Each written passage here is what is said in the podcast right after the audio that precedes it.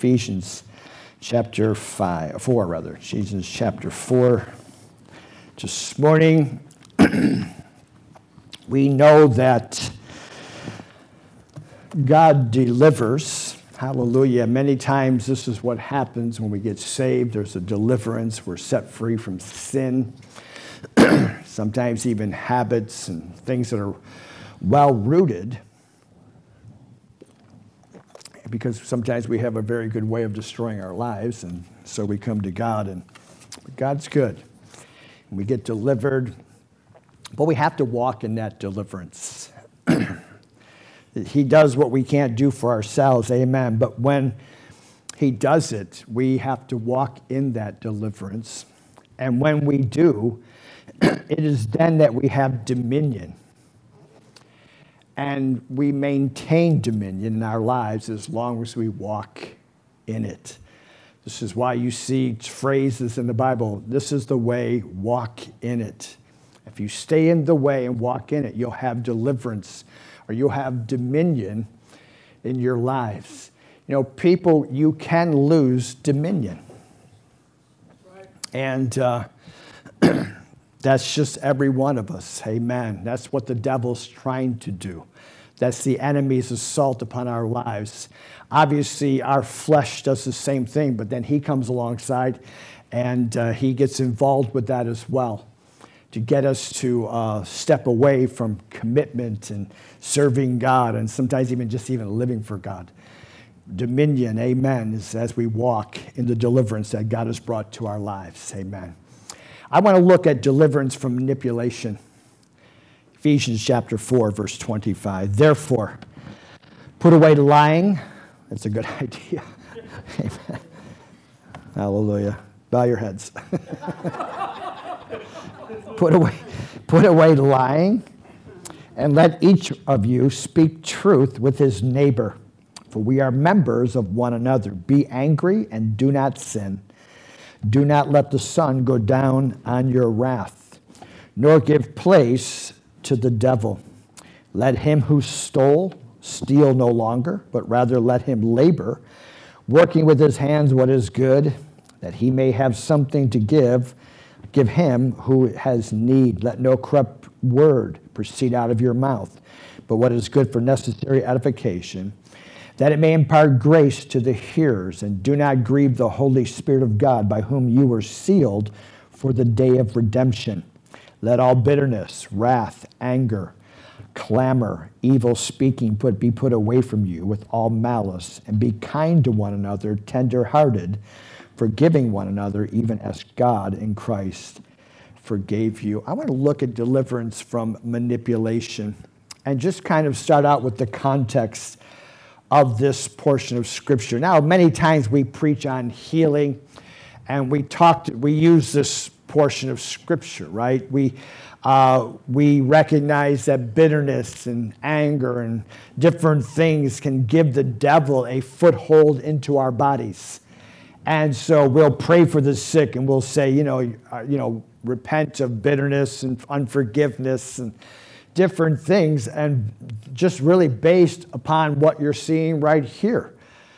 And uh, that truth is, you know, uh, is, you know, obvious, and we preach it. We see people healed, but you know, when you look at the context of this scripture, it's really uh, it's it's a corporate experience. It's more preached to a body of believers or church setting than it is to individuals. Although you can bring it into that arena, and it's no problem. Amen. But he's using words. You know, he's talking about not being well dishonest, amen, unrighteous, or, or you know, um, or having an intimidating nature to the language that we use in a corporate setting or in a relationship setting. That the presence of the, the phrase one another kind of gives us the view of this text that it's talking maybe more corporate, although it's not uh, just corporate amen. It can come down to just uh, relationships one with another. Amen. And that if we if, if our language here is not correct, if, our, if how we live is not correct, we, you know, the deliverance that God has brought, right? He says, steal no longer. Amen. God's delivered you. You don't have to be a thief anymore. But if you continue to steal, you're going to give the devil an opportunity to take up real estate in your life and take that very thing and bring it to levels that you would never bring it to.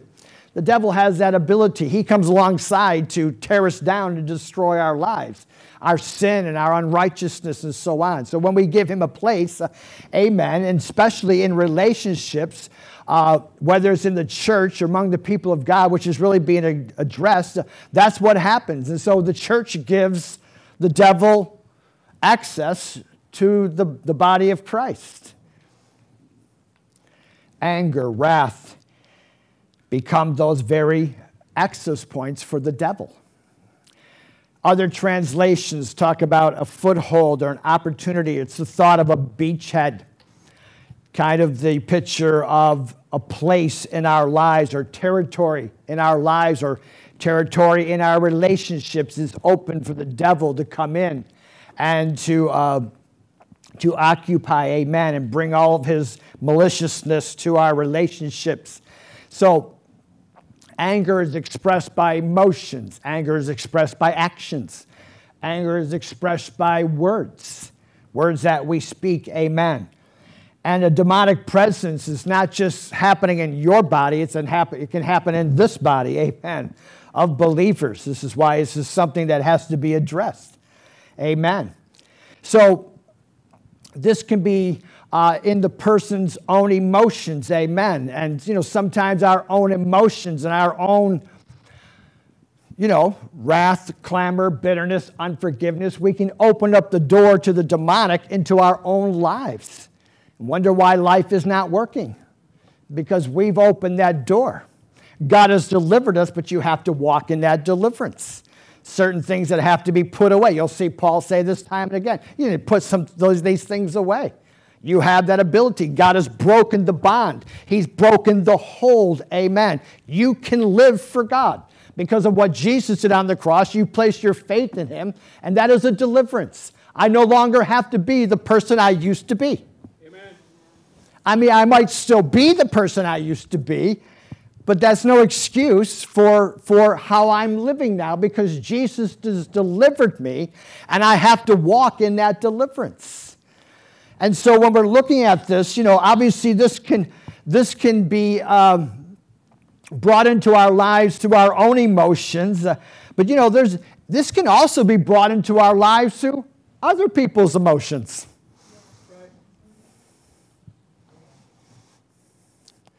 Other people and their words and their actions and their emotions and how they affect us. This is why this is written in a context of a corporate context, right? Of a church. Likely, these are emotions used as a weapon, if you will, with the purpose of gaining influence.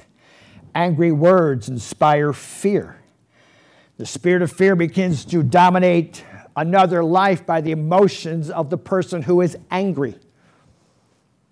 If you ever sat around, if you ever sat, if you ever been around somebody or some person, uh, whether whatever that authority level they might have had, that that exercised um, domination over you, you, you can understand what I'm talking about. That sometimes their anger, sometimes their how they operate, amen. They send fear into you, amen. And you, you almost have, you know, it's the kind of mindset that you have to walk lightly around that person because that person's an angry person. So you got to be careful. And it's just, it really is, it's a way of control, amen. It's a way how people can get what they want. They impose their will on other people through anger. You see it in marriages. You know, you got one individual in the marriage, you know what I mean, that, that whatever tactic they're using, all they're doing is they're trying to manipulate the other person. You see it even with parents and children. You know, if you got the angry parent syndrome, it's like it's just like they're trying to dominate the children through their anger. Not just have being a parent that's in authority, we understand that, but anger. To, to, to literally put fear. I've lived under it with the pastor. Pastors can do that. where they dominate people. Just how they act and their moodiness, you know what I mean? And, and how they speak, and it's like, oh, you know, here he comes, you know. I've been there, I just know what that is. Sometimes it's the larger family. You know, mothers and fathers, in laws, other laws, out, you know, you know what I'm saying? They, they exercise authority in the family brothers and sisters and their anger and their moodiness or whatever, and they're controlling you. It's like, oh, well, I got to do this because my brother's is what? He's controlling your life. Your sister is, your mom is controlling your life. Your dad is controlling your life. I was thinking about just in, in in Genesis, when God set it all up, he said, talked about leave your mother and father and cleave to your wife. It's amazing how that doesn't always happen. you know, it's like you get married and you bring the other family with you. It's like, it's like whoa, draw the line. You know, when this happens many times, it's, it's more than just simply getting our way or the person getting their way See, this is what the Bible's bringing out. What it does is it opens the door for the de- devil to have permission to have his way. And so I'm having my way because of my temper tantrums and my fits and my anger and my wrath. But devil, the Bible says at the same time you're giving place to the devil and he's having his way in the relationship. And so people are pulled out of church or they're pulled away from church or out of ministry, no time for God. Can't, you know, pursue the destiny that God has for you. Amen. That's the devil's plan. The person might be just manipulating by their own emotions, but the devil comes out and says, I'm taking this another direction. I'm taking it to the fact that I pull somebody out of church, they'll stop serving God, have no time for God. No time for ministry, no time for anything because they're sacrificing at somebody else's altar. Altar of their, their disposition, their emotions, their manipulation.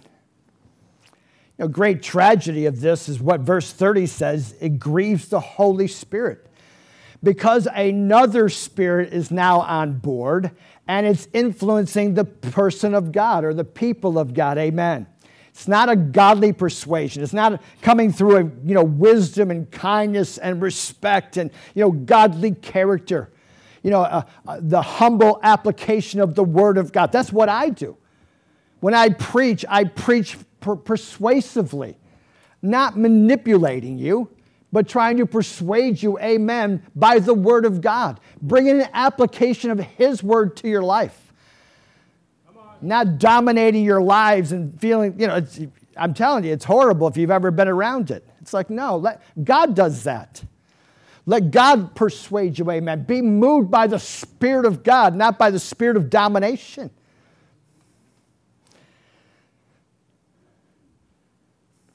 See, what we're talking about here is this spirit manipulates, intimidates.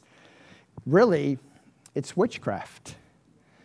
It's witchcraft is a big part of that.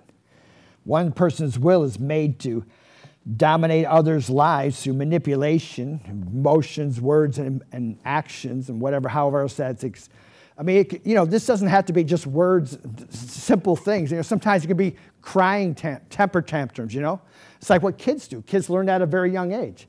They think they find out if they can throw themselves on the floor and scream and cry, mom and dad will be like, you know, the kid, you know, I'm going to hold my breath. Okay. I don't care. You hold your breath until you pass out. You got enough sense to breathe, and that's not my problem. Kids learn that at a very young age. They learn how to manipulate. Well, they learn how to go that direction. It's up to mom and dad to say, you're not going to do that. The silent treatment. These are all good in marriages, you know, the silent treatment. All you're doing is you're trying to get the other person to bend to your will. Distancing, you know, it's like, yeah, I'm okay. I'm all right. It's like, oh, here we go. We're going to go down this road now, you know. Yeah, I'm okay road, but you're not. But, you know, here we go. We're not going to talk about it, though, you know. You okay? You know, okay, all right, okay. You're waiting for the bomb to drop, you know, three days later. I knew you weren't okay. Yeah, baby, it's like, oh my gosh. Like your little mouse. Okay, okay, okay, okay, okay, okay. This is the kind of things that go on. It's, it's, it's manipulation. Manipulation, amen. So then you have to walk on eggshells because somebody's going to get their feelings hurt. Let's consider, secondly, witchcraft. Or maybe we could even say the voodoo that you do. One argue, it says, article it says interest in spirituality has been booming in recent years, while interest in religion plummets, especially among millennials, which we have. We were talking last night. I don't know what that age group is. Depends on what website you're on. More than half of young adults in the U.S. believe astrology is a science. The psychic service, services industry, which includes astrology, aura reading, mediumship, tarot card reading, palmistry, metaphysical services, is now worth $2 billion annually. Gosh. According to the industry analysis, um, Melissa Jayne, owner of Brooklyn based Metaphysical Boutique, says she has seen a major uptick in interest in occult in the past five years uh, especially among New Yorkers in their 20s. The store offers workshops like Witchcraft 101, Astrology 101, and Spirit Seance. Whether it, it be spell casting, tarot cards, astrology, meditation, trances, herbalism, these traditions offer tangible ways for people to enact, to enact change in their lives, she said. For a generation that grew up in a world of big industry, environmental destruction, large and oppressive governments, and toxic social structures, all of which, this is what she's saying, seem too big to change, this can be incredibly attractive. And the issue is one man who's writing this article says the issue is control. Control. It'll always, it's always been about control. So it's common to hear today, and you've probably heard it I'm spiritual, but I'm not religious, which just like makes my head spin. You know what I'm saying? But you know, the truth is, we're all spiritual. We're all spiritual beings, amen. Each human being, whether they're saved or unsaved, has a soul, has the capacity to exercise a spiritual influence, amen. And often, what is happening to begin to to get the manipulation from an emotion is nothing more than a soulish influence, a spiritual soulish influence. Amen. So when we think of witchcraft, we think of witchcraft as being demonic, and it is. But actually, it begins as a work of the flesh. It's part of every one of us, Paul writes in Galatians. Chapter 5, 19 and 20. Now the works of the flesh are manifest, which are these idolatry, witchcraft, hatred, contentions, jealousy, outbursts of wrath, or temper tantrums. So, I mean, look at the linking. Amen. These are all linked together. And you'll notice that obviously witchcraft is a work of the flesh. And so is wrath and contentions and temper tantrums. They're all, they're all kind of written together there, amen.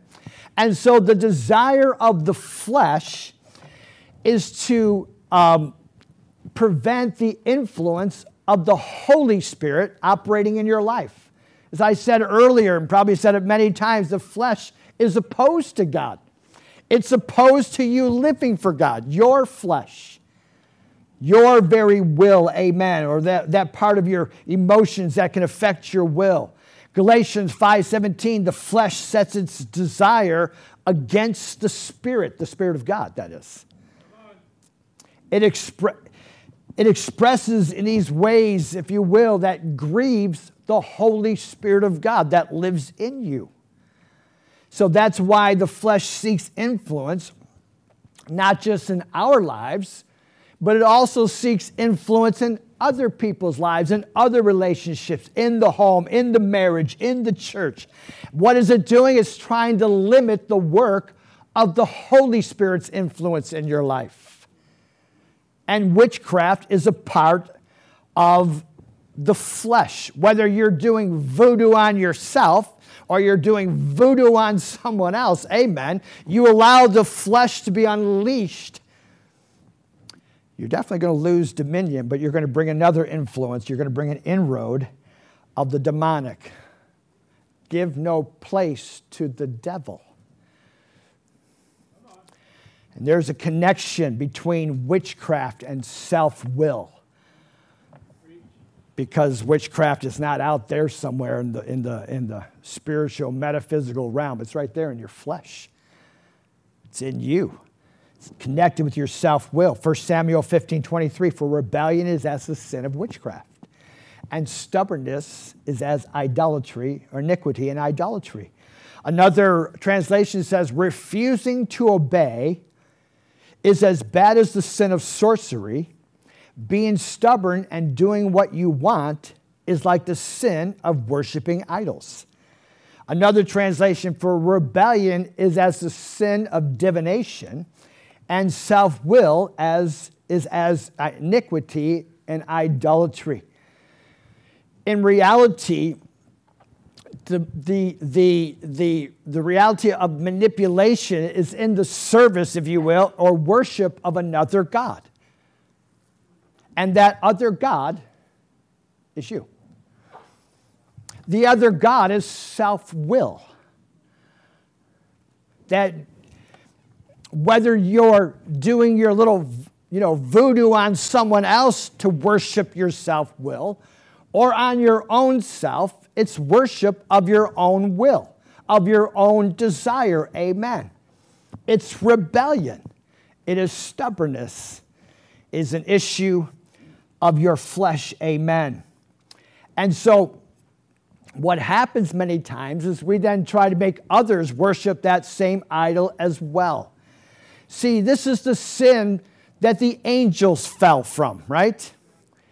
That working within this desire to control and to impose self will is the pride, amen, that's in every one of us, the very pride that was in the devil. Uh, convince you and I, uh, you know, amen, that you know what we're doing is correct, what we're doing is right, that this is the best option. And again, like I said, the devil comes alongside to empower that. He comes alongside to convince you. And all he's trying to do is what he's always trying to do to kill, to steal, and to destroy to separate you from God, to separate you from God's people, to separate you from righteousness, separate you from truth. However, you want to look at it, that's what He's after. He doesn't care about your little relationship. He don't even care about the little games we're playing. He's got a higher game as to pull us away from God. Barry Pera, you probably don't know him, and that's probably good. He's a modern witch. He writes in Vogue magazine so you can cancel your subscription. Satanism is about individuality at its very core. It's about subversion and rebellion, about being bold and daring enough to be original and to walk to the beat of your own drum. Just good old fashioned self will, stubbornness. That's the whole idea behind Satanism, amen. Because when we're operating in that realm, we give the devil an opportunity. Amen. We give him place in our lives to wreak havoc. Let's consider the deliverance. Whew, we got to get to that. We're all doomed. Paul, in our text, is not talking about denying emotions because we're emotional creatures. That, that's not going to happen, okay? It, it's just not going to happen. You know that. If, if, if, you, if you if you've got issues in the emotional realm, you know that it's like, it's who I am, it's part of me. But that's not what he's talking about. He's talking about controlling our emotions. In other words, don't let the sun go down on your wrath. Amen. This is an issue of exercising emotional control. In other words, you know, emotions kick off, but then I, I draw the line on emotions. You ever, get, you ever get real upset and then just stop? It's like a whirlwind comes out. Like, okay. And you just kind of draw a line. It's like, you know what? This is not going to go good if I let this out of the box any longer. Did I get angry? Yeah, I got angry. Driving's always my funnest. it's horrible. I don't know. I just can't seem to get. I just come to the conclusion. I just, if, if it's going to get out of the box, I got to stop it before it gets down the trail too far. Amen. It's like, stop. You just murdered the guy in front of you. because he didn't put on a turn signal? Is that logical? No, it's not logical. And so you, the anger gets out, and then you got, stop. Don't kill him. Let him live another day. We have emotions that are linked to the hormone that presses for fight or flight. We have to deal with these in the appropriate manner. Amen. We can't feed them with an undisciplined mind. You can't give your emotions opportunity to get out of control. Amen. You gotta, you gotta give them opportunity to get under control, to calm down. Amen. So it's not emotions out of control that we're addressing here, it's emotions seeking control. That's what he's talking about. You're, you need to seek control of your emotions. Amen you know, the intimidating, sometimes, you know, use of anger to gain control. You know, sometimes people are not even aware of it. This is why you, sometimes you preach on these things because you got to bring it to an awareness. And sometimes people are not even aware. Amen. It's just it's like it's part of you. Here's a man. He relays this. He says he did a violent act in front of his little girl. He said he just lost it, but he had never abused his children. So this is the way it works out. Let me play it out for you. Not too much, but I'm on camera. And so this guy gets, he, he's, he's, he's ticked off, he's mad, and he just loses it. And all of a sudden he gets to the point where it could, you know, he could step over that line to maybe abuse or hit his children, he draws a line. But I've never abused my children. Oh no, but they see you acting like a maniac all their lives, and then you wonder why your children are just like you. But the point is, is that if you can draw the line here, then you can draw the line here. That's what that is. Well, you just, you know, I'm Irish. I got red hair. I, you know, all. you, you hear, you hear people, you know, my dad was okay. I understand all the dynamics. You know, change your haircut. I don't know. It's like, but what I'm saying is, if you can draw the line there. You can draw the line here. So, all this violence and losing it, you can eliminate that by simply drawing the line here. Well, I got mad. Draw the line here. Draw it there. You can draw it anywhere you want to draw it. Yes. Depends on whenever you want to just simply say, you know what? Enough is enough. God has delivered me I need to walk in that deliverance. Because there is a deliverance that is through and in Jesus Christ. Amen. You have to, first of all, repent of stubbornness, rebellious self will. It's got to come right down to that. Amen. You've got to bring your will to the cross. And it's at the cross you find victory over self will. What did Jesus say? Not my will, but yours be done. Where did he draw the line?